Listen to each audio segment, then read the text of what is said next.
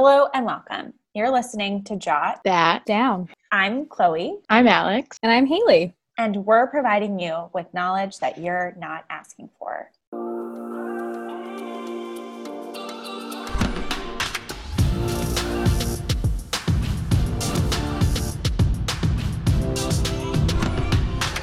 Hey, Jotters. This week we're talking about cults. This is an Alex Calafiore topic that she selected, and we're each three going to talk about three separate cults, and we hope you enjoy. Well, okay, so I wanted to start this and shout out to my brother Casey.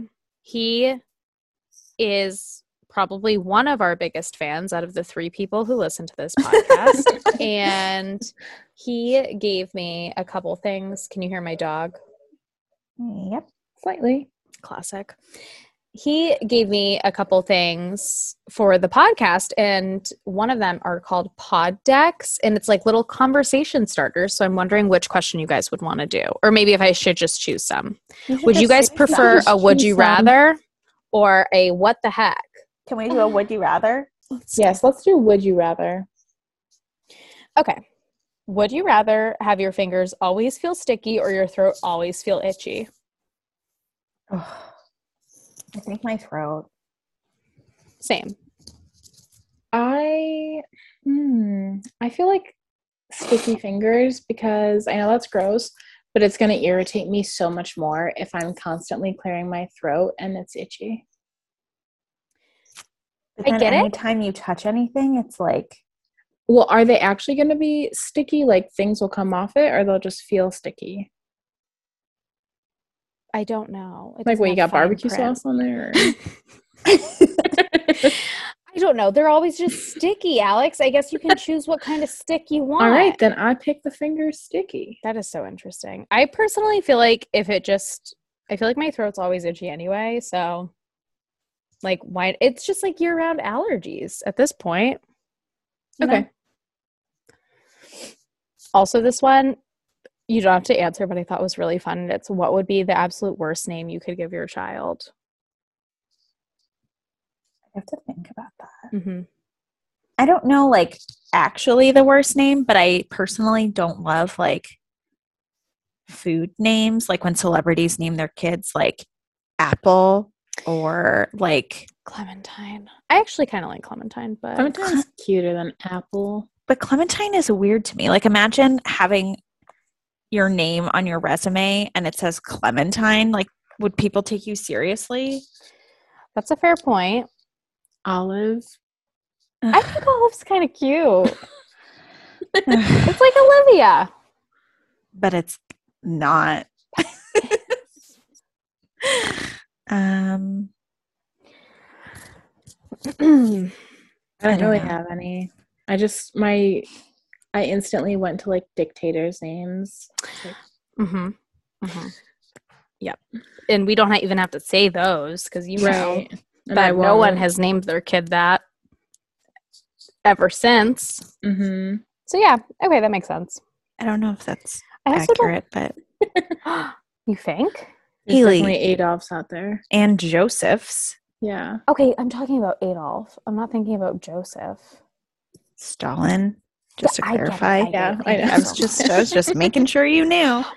Okay, Okay. so I am talking about the Symbionese Liberation Army, which is also called the SLA, and they were only active for two years from 1973 to 1975. But I'm specifically going to be covering the kidnapping of Patricia Hearst.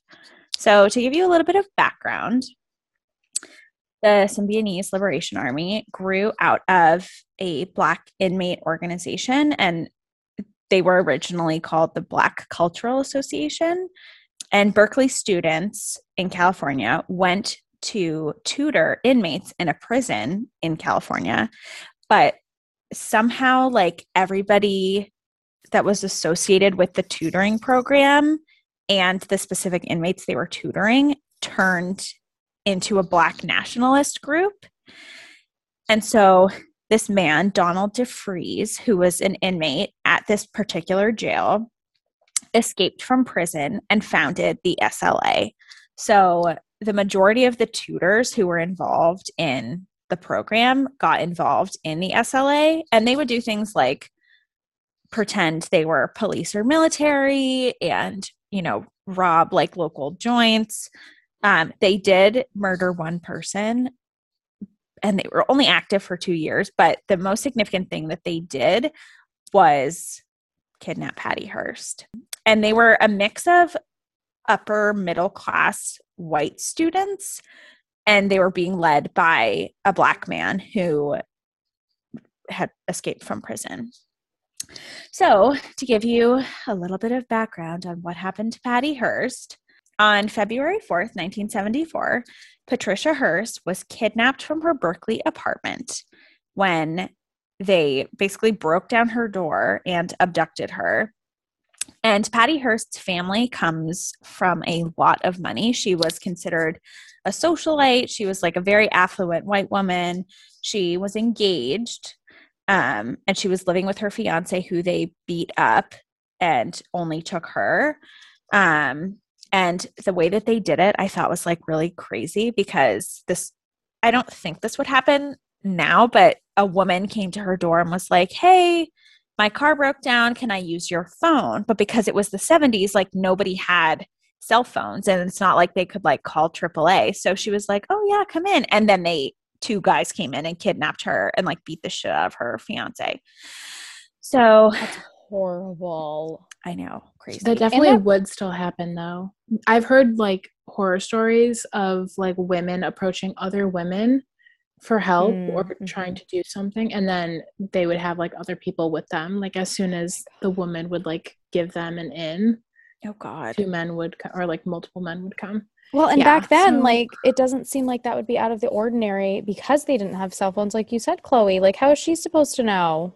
right Yeah. scary It's super scary. Um, so her kidnapping was kind of opportunistic um, because she lived near the SLA hideout, but also like their main leverage in kidnapping her was to use the Hearst family's political influence to basically give back. So what they asked as like her um, oh my God ransom yes, her ransom was $2 million worth of food for the poor people of the Bay Area, who they called people in need. So it was essentially like a class issue where like their whole thing was distributing wealth and they hated rich people and they were trying to use these Berkeley students to like educate other wealthy white people to give back. But Patty Hearst, her family, like did not bite to the SLA. So, according to Hearst, later when there was a trial, she was held for a week in a closet and blindfolded with her hands tied, during which the SLA founder, Donald DeFreeze, um, threatened her with death. She like wasn't given meals. But then they started doing this thing where she would record like little sound bites and then they would give them to the media to let the media know that she was still alive. And it did not seem like she did this willingly. But then like 2 months after she was abducted she said that she is officially joining the SLA and is taking the name Tanya. And her family was outraged that this happened. Like they could not believe they thought that she had to be brainwashed or like have Stockholm syndrome or something because she would never like willingly go with them. So then on April 15th, after she declared that she was part of the SLA, this is the most famous thing associated with this kidnapping is the bank robbery that Patty Hearst was in and took like fully participated in. So there's all this surveillance of her robbing a district bank somewhere in San Francisco. And she's yelling, I'm Tanya, I'm Tanya, motherfuckers, I'm Tanya, get up, get up. And then two men entered the bank while the robbing happened. And according to the testimony at her trial, a witness thought that, like, she for sure was there, but also that she managed to get in the getaway car. So when the police came, she didn't get in trouble. But everybody saw it on the news and was like, oh my God, it's Patty Hearst, like affluent white woman. She didn't really get involved in anything else aside from that. She was then taken to trial. Um, she, sorry, what? So at this point, are they just stopping like pursuing a kidnapping charge because they they're like, okay, she is now willingly staying? Like So it's sort of confusing. I listened to a podcast, stuff you missed in history class, because they did an episode about this, and so I Mhm. was like trying to figure out like what the fuck is happening. It kind of sounds like her parents did not want to give in to the SLA, like they didn't give in to any of the man of the demands, like they didn't want to pay like her ransom mhm. and then it seemed like she was there willingly but then later when she's free she's like oh yeah like that was crazy so it's kind of hard to tell if she was like legitimately brainwashed it's very confusing to me yeah. That's so Um, weird. Because like either she did it as like a means of survival and just trying to get by, or she really was into it and just wanted to get off scot free.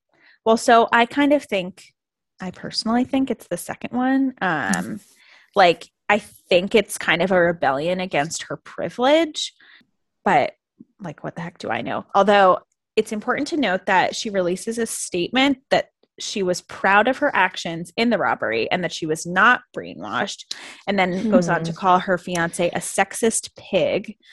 Um later the la police department like they've had it with this group. They like can't take it anymore and they find six of these members and on live tv on national television there is a shootout where the la police kill all six of the members on tv patty hearst was not one of them um and then she like falls in love with a member of what? the SLA. So messy. her Wait, mom, what? yeah, her mom goes on the news and says that Patty is still the victim and her psychology is being controlled by terrorists because that's what her mom calls them. Um, and sh- her mom continues to use that language like in the trial. And then it goes like a little bit quiet until the Los Angeles police find pipe bombs under their car. And so then the police decide to press charges. Um, and the trial begins in April of 1976, um, where Patty's mom continues to say that she was a victim and she was drugged and brainwashed and controlled. But at the time, I thought this was interesting. There was no like science behind brainwashing or drugging. So, like, the jury did not believe it because there was no proof and no doctor could like properly explain it, which I found interesting because, like, today I feel like any jury would be like, oh, yeah, she was brainwashed. You know what I mean? And that's like, I think, the basis for a ton of trials dealing with like cults or manipulation or anything like that. And everyone gets it. Oh, for sure. Um, yeah, I don't know. But What the fuck? So she's arrested in 1975 in San Francisco with another member of the SLA. And um, while being booked in jail, she lists her she lists her occupation as urban guerrilla and is asked she asks her attorney to relay the message that quote tell everybody i'm still smiling and that i feel strong and send my greetings and love to all my brothers and sisters out there which is super weird Mm-hmm. um, so then later in 1975, after more than 19 months with the SLA, the the she is captured by the FBI, and in the spring of 1976, she is convicted of bank robbery and sentenced to 35 years in prison, where she only then serves two years um, in 1970 uh, until 1979 because President Carter um, commutes her from her prison term. Wow. Okay. I know it's a lot to digest. Well, because I'm like, I'm just wondering, okay, was she somehow in on this the whole time? I don't know. Or if she wasn't, why isn't anyone helping her? Like, she clearly, it sounds like Stockholm syndrome, just like you said. Like, why isn't anyone help? Like, in 35 years, I know she only served, what did you, what did you say, two of them? Yes. But like, she Which very much sounds like a victim. Um, but now I don't know what to think. So I will just read this last note that I have about brainwashing claims. So at the time of her arrest in 1975, she had dropped to 87 pounds and was described as zombie like effect with low IQ by Dr. Margaret Singer. And then shortly after that, there were signs of trauma that were recorded, like her IQ was measured. I don't know how IQ tests work, but I guess Mhm. Previously it had been 130, and after her kidnapping, it was 112.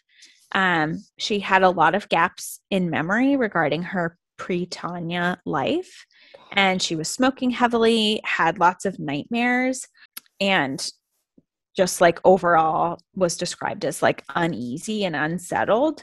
Um, so, a psychologist and professor at UCal LA or UC UCLA, as they call it in California, um, said that she should be released from prison and like she shouldn't be in there at all. Like mentally, she's not able to do it. And then later, like way later in her life, after she got out of jail in 1982, she wrote a memoir called Every Secret Thing. And she talks about her time in the SLA, but like doesn't go into detail about like why or how it affected her. It's super weird to me because like a the cult only existed for like 2 years and they kidnapped this like super important woman and now she's like out there living her life like it never happened. Right. A lot Yeah. of things are not. I don't know. That's probably like making a coping mechanism, though. I feel like I would do the same thing, like never talk about it. It's like the unbreakable Kimmy Schmidt. Okay. Oh, yeah, that's actually that's fair. But like, so I had to Google her because I I knew it sounded familiar once you said it, and like, so she's just a normal person now. Like it said, she's been in movies. Yeah. Uh, like actor? what? Yeah, an actress. Like I'm so confused. I know. And she had kids, and she was married. Like what is happening? yeah it's um crazy to me not crazy because like she's living life it's just crazy to me that like i didn't know that this happened hmm or that this like existed the sla Yeah, that's wild. I I know. I feel wow. I feel I'm educated to say the least. I'm trying to think. I know this is like might be bad, but I like I'm trying to think what I would do in that situation. Like, would I participate in a bank robbery? That's crazy. But she must have been in such a like an altered mental state.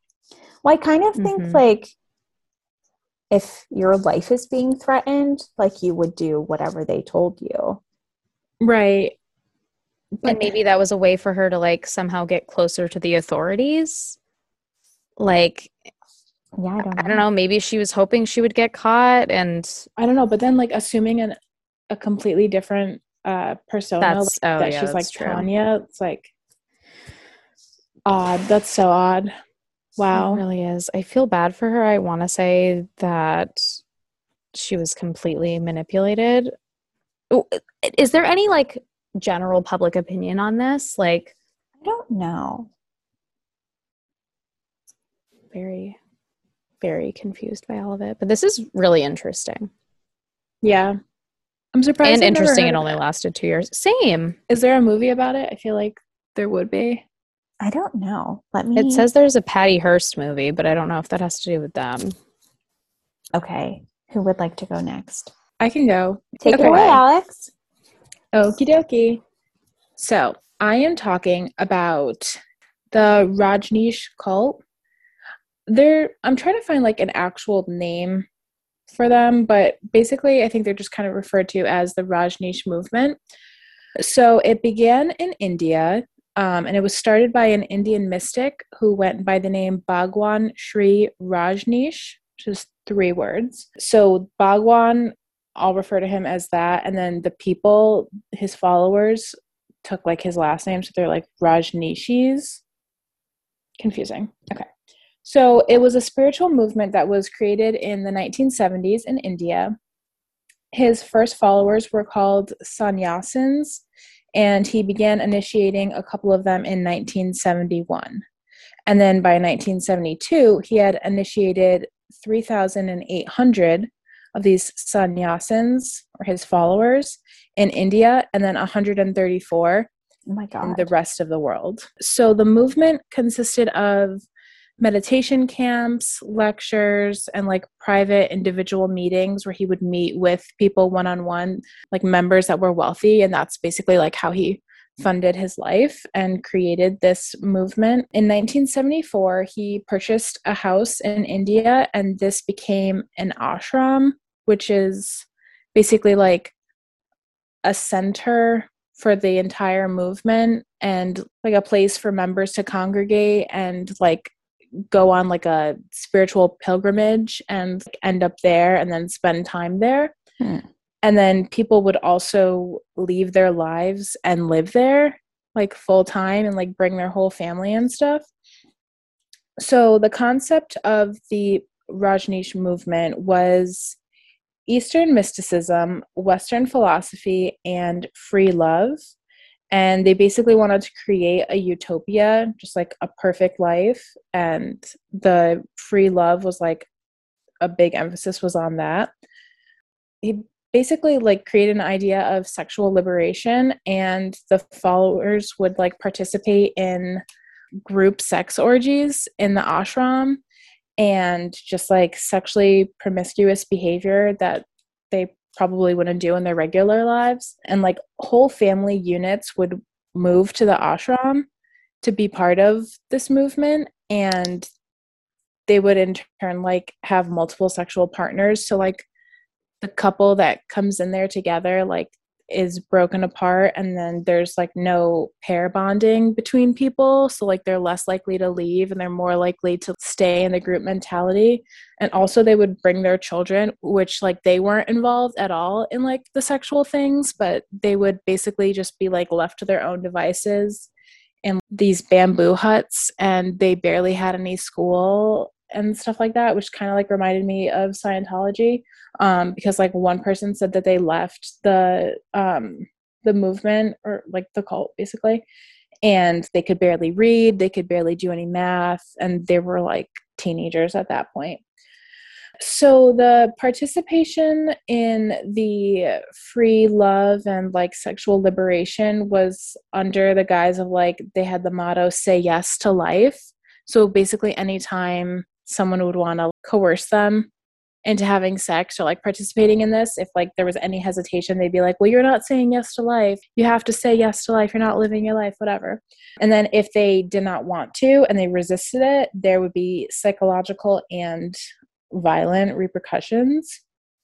So there were some issues obviously in within the commune and also the locals that weren't involved in the commune but just like lived near this place in India opposed all that was happening there, as well as the Indian government. And the Bhagwan had attempted to buy a larger compound on more land, but because the government didn't like what they were doing, they opposed the acquisition of bigger land and a larger compound. And there's also some tax issues that began in 1974. So in 1981, the Bhagwan decided to leave India. And he had a personal secretary who becomes important to this story. Um, her name is Ma Anand Sheila, but I'll just call her Sheila for it to be easier. So Sheila had bought 64,000 acres of land in Oregon that was purchased by her husband, Mark Harris Silverman. I don't know who he was, but he was clearly rich if he could buy 64,000 acres of land. So in 1981, they relocated the movement to Oregon near the town of Antelope. So they bought it in like May of 1981, and then the Bhagwan relocated there in June of 1981. So the town of Antelope, the way basically it's like a huge ranch right nearby this town of Antelope. And the town of Antelope at the time had 60 people the Rajneesh followers that went from India to America and also just came from other parts of the world to live on this ranch. They came in, and in three years, they had 7,000 people in this community right next to this town of 60 people. So, like, the 60 people in this town were like, what the fuck is happening? What's going on? And all the Rajneesh followers all wore like orange and red robes. So, it was just like this massive influx of all these people that they didn't know because obviously like if you're in such a small town like you know everyone but now there's just like all these people coming in they're all wearing red robes and you're just wondering like what the fuck is happening I have a clarifying question. Okay. So, what do all of these 7,000 people that come to Oregon, like, mm-hmm. what are they like promised? Like, what's the incentive to move there?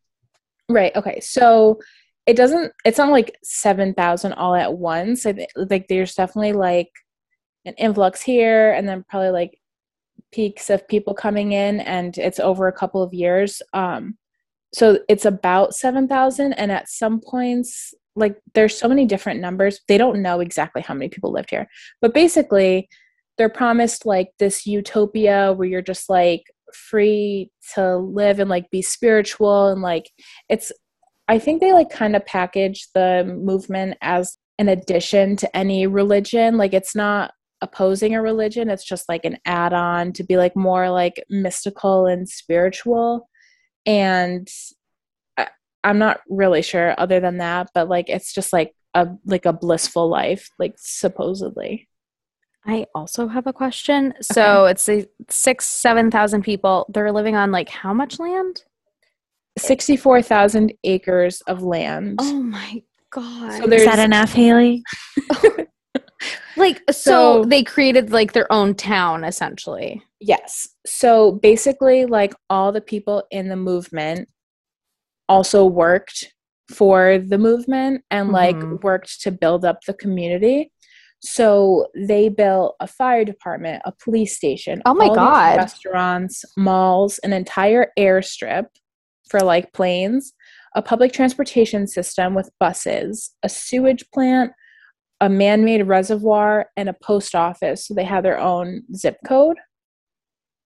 So this was like wasn't there and then they came and then they just like built up this entire community and they all just all the members lived and worked in this settlement and they called it Rajneesh Puram which oh like how the hell did they because i'm really thinking of them like colonizers essentially because they are trying to start from scratch mm-hmm. what the hell and they all just had like people who were able to do all of these things yeah and then people would just like get jobs within the community because then you would need people to like staff those different mm-hmm.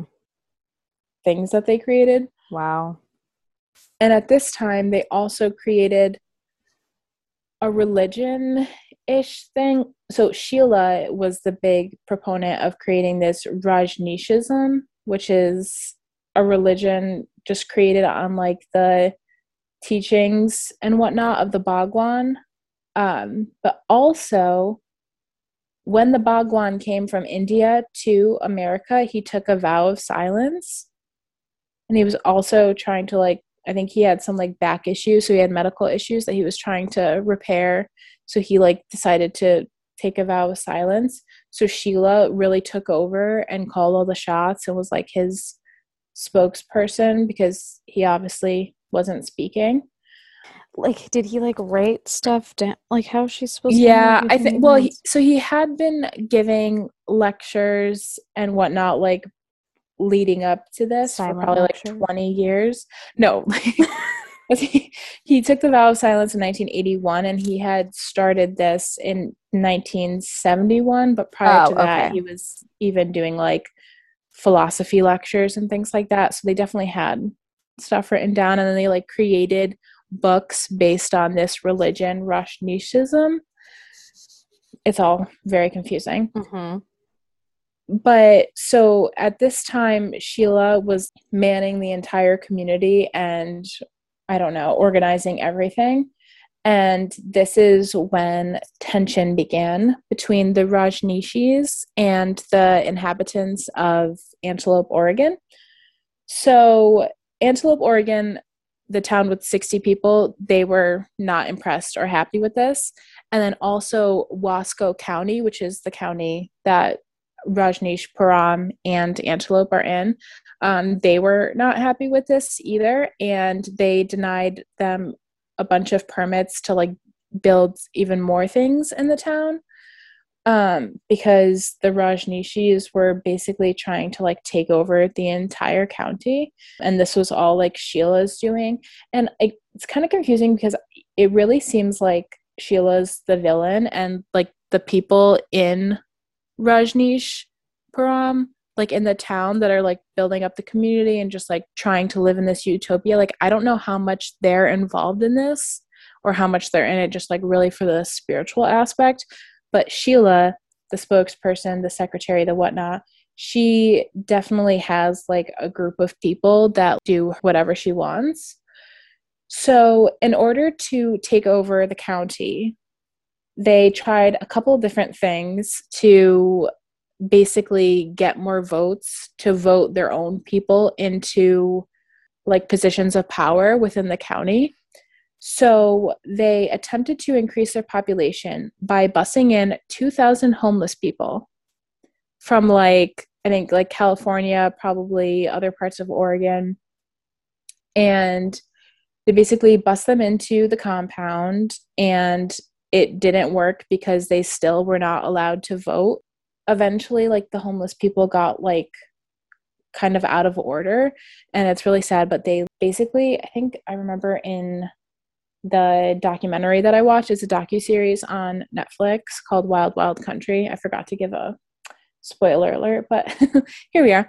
So they basically would like give the homeless people beer, I think, and they would drug the beer with like sedatives to make it so that like the homeless people that they literally brought in and bust in and now we're stuck in this town to make them like more relaxed and not as out of order as they were so that's fucked up. That is horrifying. And I think they eventually like got out, but I don't I don't even know how. Well, that's the thing because Um, they target people who don't have anywhere to go Right. and who aren't having people look out for them and they're very vulnerable. Yeah, That's literally just like helpless people that like were promised they were probably promised shelter and food and a better life and they were just screwed over.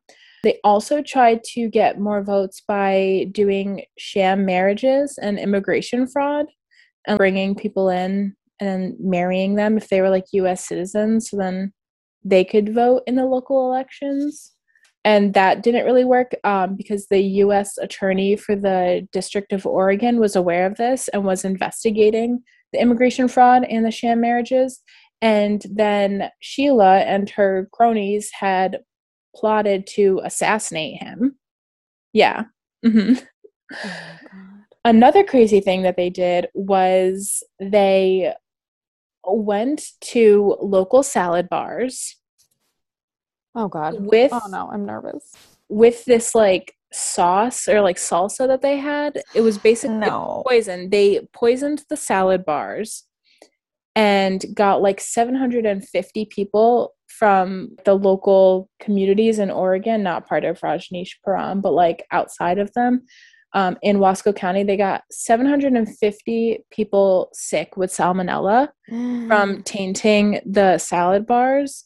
And this in turn hospitalized 45 people. Luckily, no one died, but like they could have Christ. All to like stir up some stuff and get more votes. Do they not understand how like the law works though? Because like they think the biggest problem is the town. Just wait until you like try to hurt people of the town, and then you get the federal Yeah. government. Like what? yeah. Do they think um, it was just gonna like go away? Probably. Oh I God. yeah, I don't know. And there was also a case of wiretapping. So any of the calls that came in and out of Rajneesh Param were um, intercepted and recorded starting in 1985. And when this was discovered, it is said to be the longest wiretapping operation ever uncovered because Sheila was just like, spying on everyone basically. Oh basically. my god. Wait, so how long did it do they mean like it lasted for like a long time? Um, well, so it lasted from 1985 ish to no, it it was basically like less than a year, but still, like there was so much wiretapping going on, um, and like so many calls, and I mean, maybe there. I, I think that like usually wiretapping stints are like shorter in time. I don't know. And also in 1985, the Bhagwan stopped his vow of silence, so he started talking again. Hmm. How convenient. See, that's the thing though. Like, I don't know his involvement in this at all. She really took the reins and like went crazy. And I don't know if that was ever his intention because he did speak out about her. Um, oh. so in September of 1985, Sheila and other top officials in the commune fled the community because obviously they did a bunch of illegal stuff. And the Bhagwan held press conferences and like invited the local law enforcement to come, or like probably the FBI too, to come to the community to investigate because obviously he was aware of like the illegal acts that Sheila was doing. Um, so he pleaded guilty to immigration violations and he was fined like $400,000 and was ordered to leave the US and he couldn't return for five years. So he left and he went to India and lived in the Himalayas and destroyed everything that was Rajneeshism related. So, like any of the books that they had about the religion or anything that like Sheila influenced at all, they just like burned it all. He lived in the Himalayas until he died in 1990. Sheila, in 1986, pleaded guilty to attempted murder of the uh, probably the um, attorney in Oregon and assault and was sentenced to 20 years. She was paroled for good behavior after 39 months and then moved to Switzerland.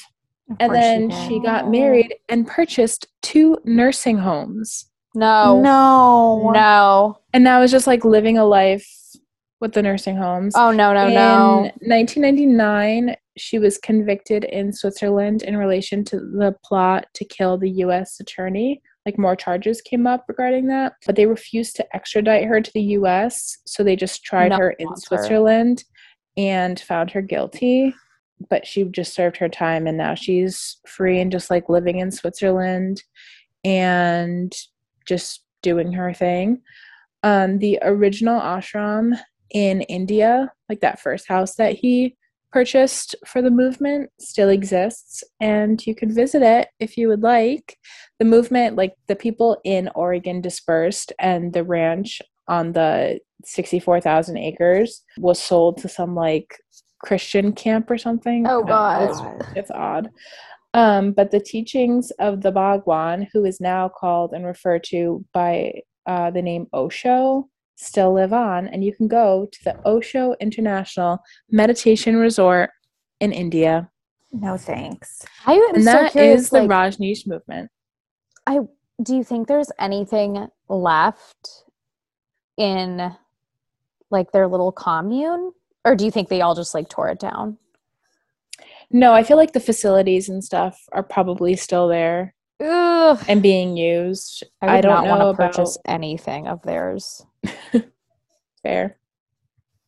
That so many things about that upset me, but the end reminds me of the I care about whatever that movie was. that I care a lot. out. Yeah, Mhm. about like conning elderly people and that woman should not own nursing homes. Right. Yeah. Because if she was a fucking cult leader, what is she going to do? That's horrible. She was Yeah, an I don't know. assistant cult leader, first of all. Oh yeah, I have a qualm about cult that too. Assistant to the cult leader. I have a qualm about that because, like, who is to say that he didn't just talk to her in private?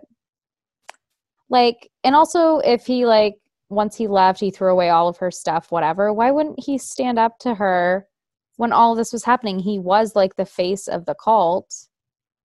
I don't know. I think he was definitely complicit in things that she would do. Yeah, that I feel like that makes the most sense that he wasn't completely in the dark about it like the entire time it was happening. Right. Unless he decided his vow of silence was like blocking his ears and eyes to everything that was happening. Like he knows what's going on. True. He sure does. He sure Mhm. do. Yeah, but there's definitely other things that I missed. Um, but the documentary does a really good job going into detail about it. Um, and it's very fascinating. So I would suggest that. Someone did tell me a while watch ago to watch it, and I thought it was just going to be like a fun, like Wild Mm-mm. Wild West thing. Why would it I don't- fun, Haley? I thought it was. I thought it would be fun. It's not. Fun. All right, Hales, take it away. Anywho, so what I chose to research is the cult Nexium. I had no idea that's how it was pronounced because it's spelled N V I X M in all caps, but it's Nexium. Is that Latin or something? I don't really or know. is it N X I V M? oh, F F F N X I V M. Ugh. I think that is- Yeah, that's totally more it. sense with N X pronunciation. I V M. It's so hard when it's just letters. Yeah, I Anyway. agree. Clearly didn't take Latin. Anyway, actually, I took Latin for like a year, but so a little background to this is the two main people who started this cult and it and it definitely is a cult but it was just it was essentially like an organization that lasted for decades but it was secretly a cult. And i think only the people involved knew the inner workings of it because it was essentially a front for like this huge successful i'm going to be using a lot of air quotes when i'm talking about this successful in air quotes self-help in air quotes organization. Um, so in 1998 keith Raniere and nancy salzman um, she was a psychiatric nurse. I think he just had a history of like doing weird pyramid schemes. I had no idea what he did before this but they founded nexium a self-help organization in albany new york.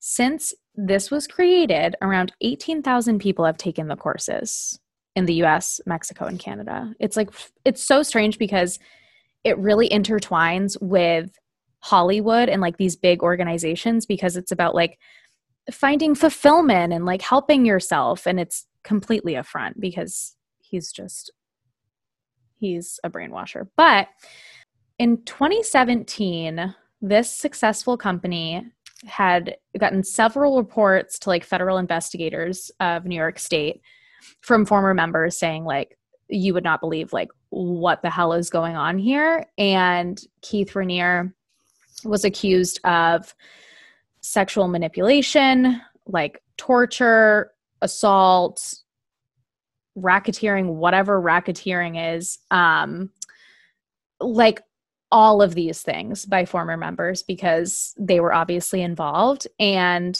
once the state started looking into it, they found about they found out about like all of this horrible stuff that was going on within this group. So, one of the things that was being investigated of this group was actually something they found out. It was like a subgroup of the organization, and it was called the VOW, or they called it DOS, which is actually an acronym for a phrase that translates in Latin, by the way, to Lord Master of the Obedient Female Companions.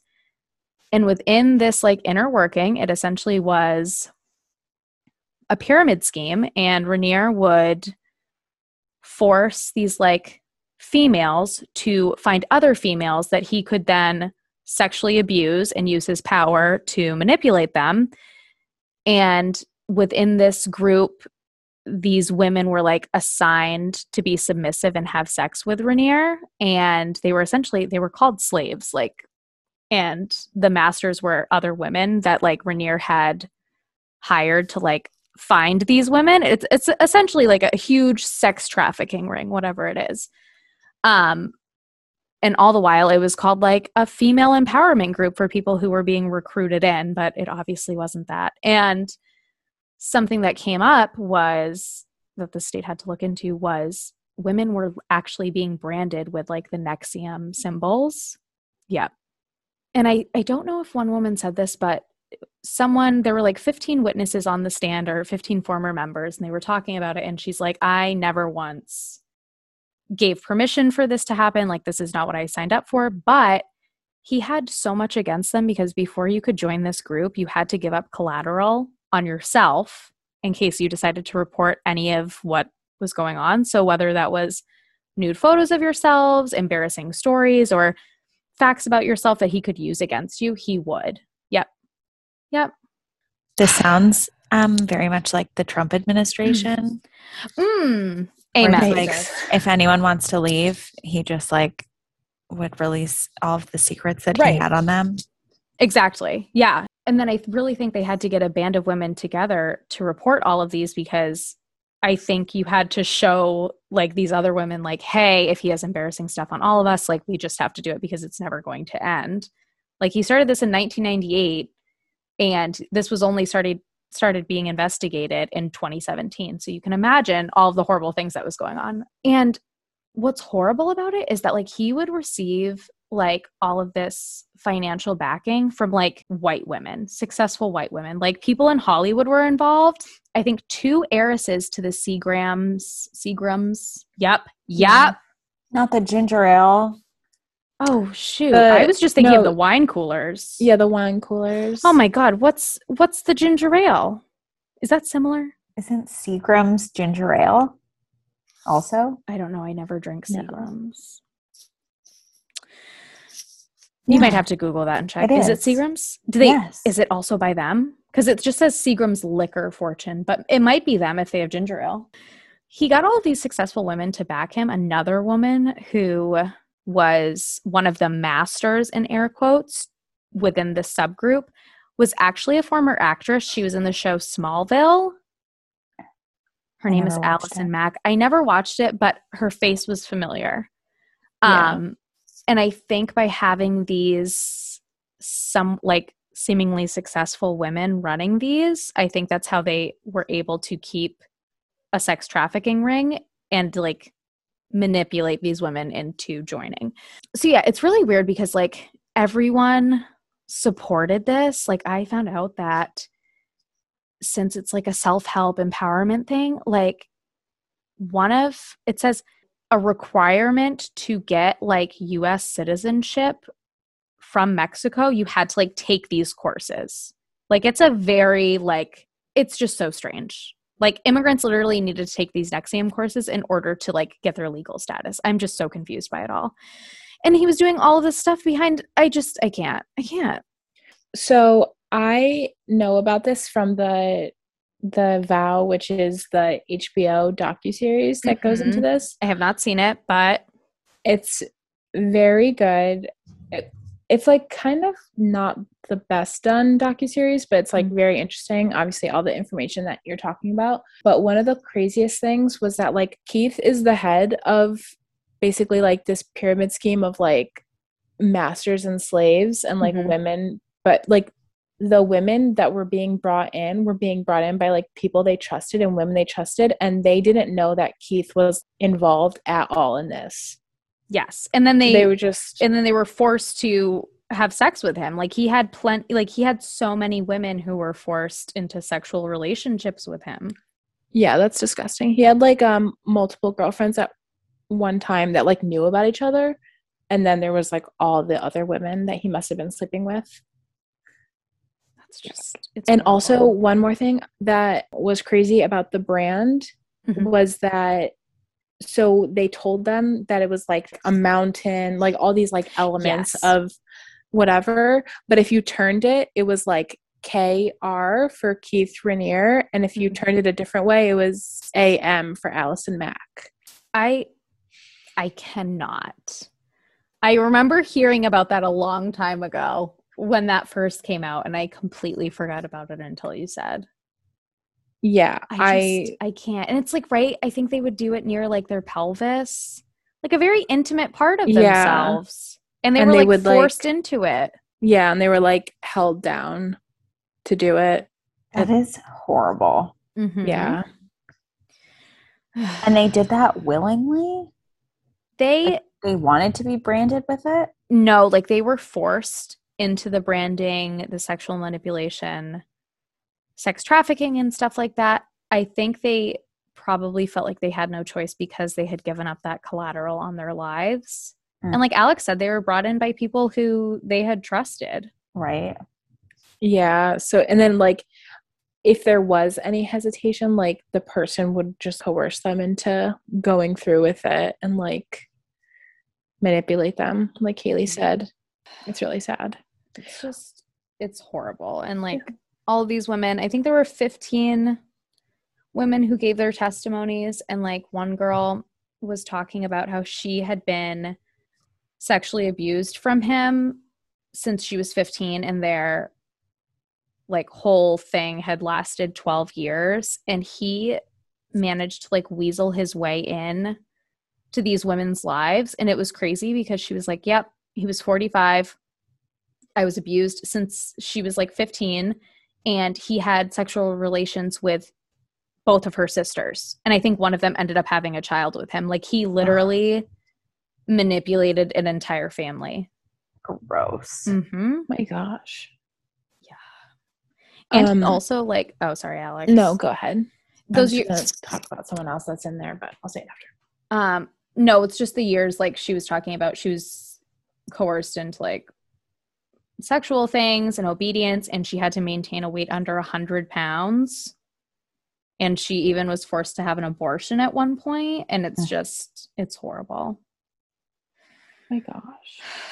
I can't imagine. Mm-mm. the the slaves like the people that were brought in by like other women they had to text their master like permission to do anything before they mm-hmm. did it isn't that crazy That is horrible. Horrible. and it that kind just of like reminds me of um, when we watched the R. Kelly stuff. Oh yeah. Mhm. Like how they would need permission to like go anywhere or do anything. yeah it's so sad i'm like so against like all your instincts and somehow they're like able to suppress that and just like make you do things that like why would you ever do that hmm And for him to like be doing this for 20 years and like he's like the figurehead for this super successful company. It's crazy. And like That that's obviously and these women probably felt like powerless because how are you going to sue someone that everyone's obsessed with? Like people idolized him. mm-hmm. I need to see what he looks like. He's so fucking it's creepy. shocking He's Oh. so creepy. Um, also, something else that I was learning um, when he was being investigated, he tried to spearhead this, um, like I I don't know what it is, this movement to have his supporters like try to help him not be convicted, and he literally tried to make a podcast and he would try to like find holes in the prosecutor's um Ew, what? Whatever this it is, what he looks like? yeah he's Mhm. disgusting he was yeah he was offering up a 25000 cash prize to see if anyone could get him not convicted for all the shit he did and one of the seagram's heiresses literally put like so much money into supporting him and she even tried to like go after the authorities themselves Also, yes, Seagram's does make tonic, ginger ale, certain sodas, and then alcohol. that is So I'm upset. mm-hmm. Um, the other famous person that was in it is the the princess, some royal family of Yugoslavia.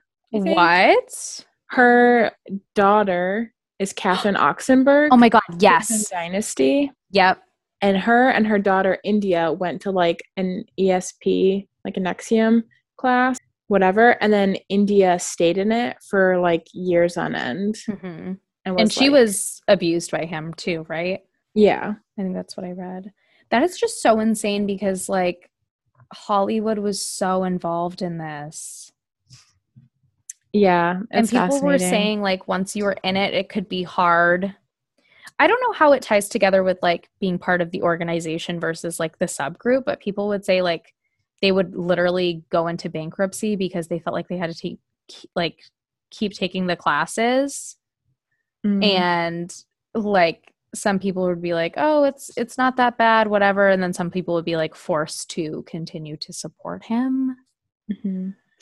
Um. And what are those like? There's different levels, right? Where they would get like, um, like I don't think they're called they're not scarves, but they're basically like different colored things that you wear. oh I you, like, go up levels. Um, but also in the documentary, there were a couple of instances where people left and they like inundated them with lawsuits Mm, and mhm. like drove them into the ground like financially Yep. um, by just like suing the shit out of them, which is so sad.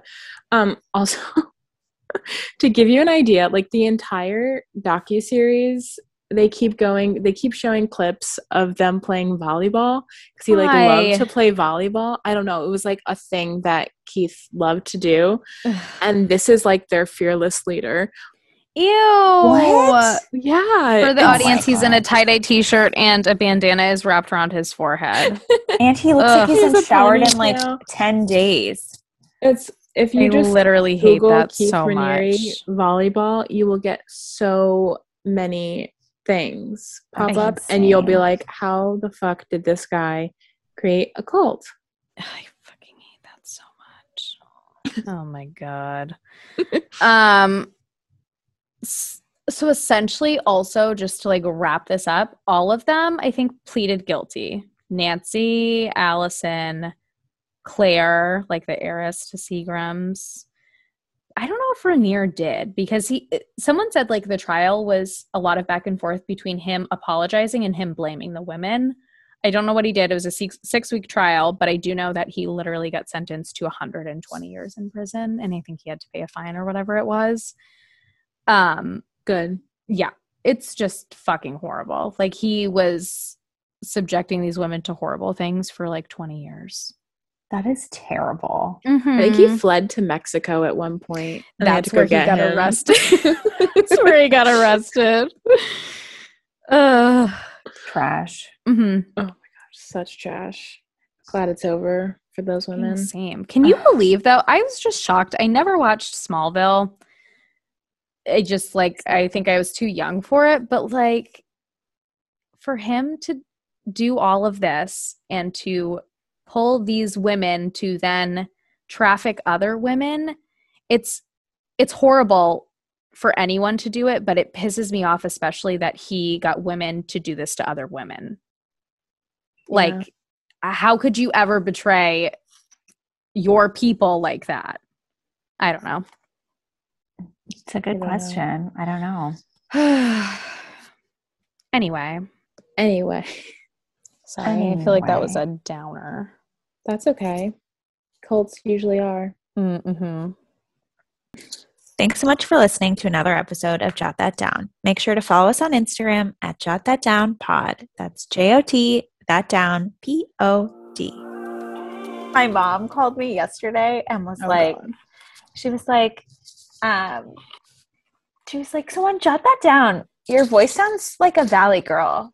And I was like, that's just my normal voice. She was like, I know, but maybe like act more Tone like a 27 year old. Oh I my was like, god! oh my God. I was like, that's just my voice. But thanks, mom. Thank you so much. That's so funny. She's like, could you Uh. just like, mm, I don't know, tone it down a bit? I raised you better. it's I not called tone it down. It's called jot that down.